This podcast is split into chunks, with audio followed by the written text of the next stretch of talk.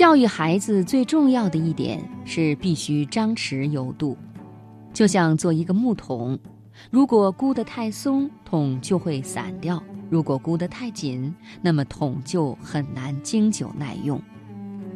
我想接下来的读心灵给朋友们带来一篇文章：智慧来自对自由的束缚，摘自《读者校园版》。以前的孩子，无论是在学校还是在家里，都被箍得死死的。学校里有老师，家里有家长，他们的话都是绝对正确的，所以孩子能够享受到的自由非常有限。由于家庭环境和学校的问题，有许多孩子只能默默的忍受。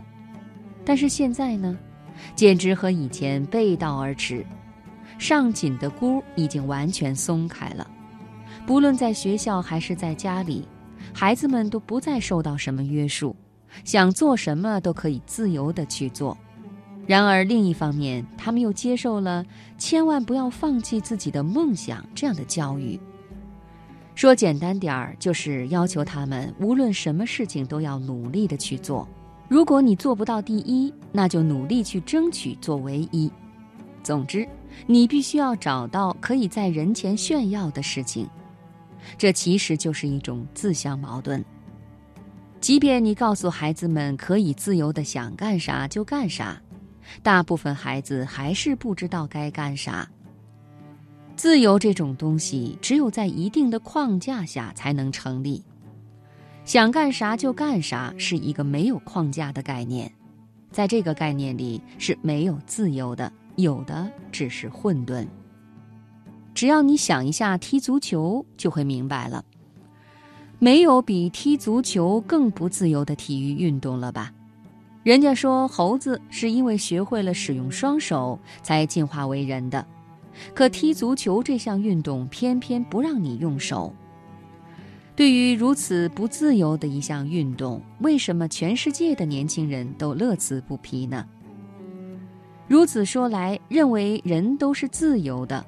最讨厌受别人束缚的年轻人，会手捧着足球在球场上飞奔，这种事情绝对不可能发生才对。不对，有人说以前就是因为发生了这样的事情，所以才发明了橄榄球这项运动，因为它更加自由，所以年轻人更喜欢这项运动吗？事实并非如此，橄榄球不像足球那样风靡世界。会不会正是因为他过于自由，而且能够使用双手呢？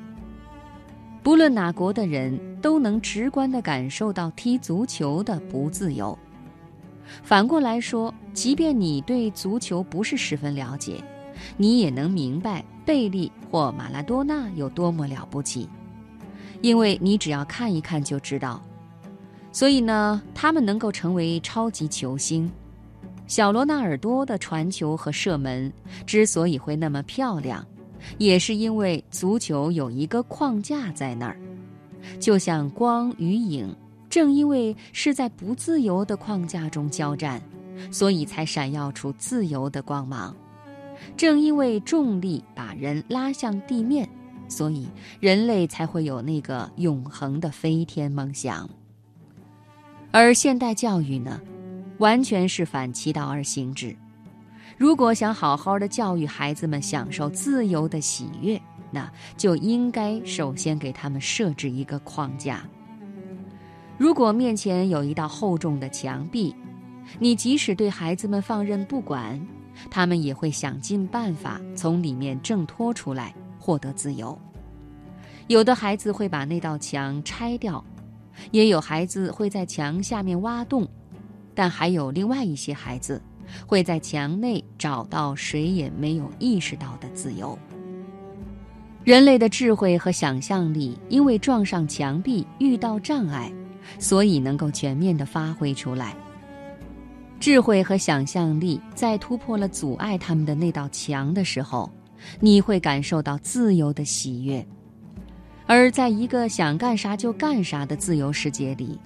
智慧和想象力就会沦为多余之物，最后的结局呢，就是懒懒地倚靠在床上，吃着喜欢的零食，看着无聊的电视节目，经常听人说现在的孩子呀没有干劲儿和精神，这只是由此而生的一个必然的结果。我也能理解孩子们为什么那么热衷电子游戏。游戏的世界之所以成立，是因为有荒城、恶龙之类的障碍物的存在。从不知道做什么好的现实世界里脱离出来，进入一个小的可怜的电脑世界，孩子们正是由此尝到了破茧而出的自由。当然，我不说你们也知道。这样的自由只是一个高度仿真的虚构之物。游戏中的怪物本来就是被设计为一个一打就倒的东西，不管孩子们动了多少脑筋，克服了多少艰难险阻，最后尝到的胜利滋味，充其量不过是经历了一遍事先设计好的一套流程而已。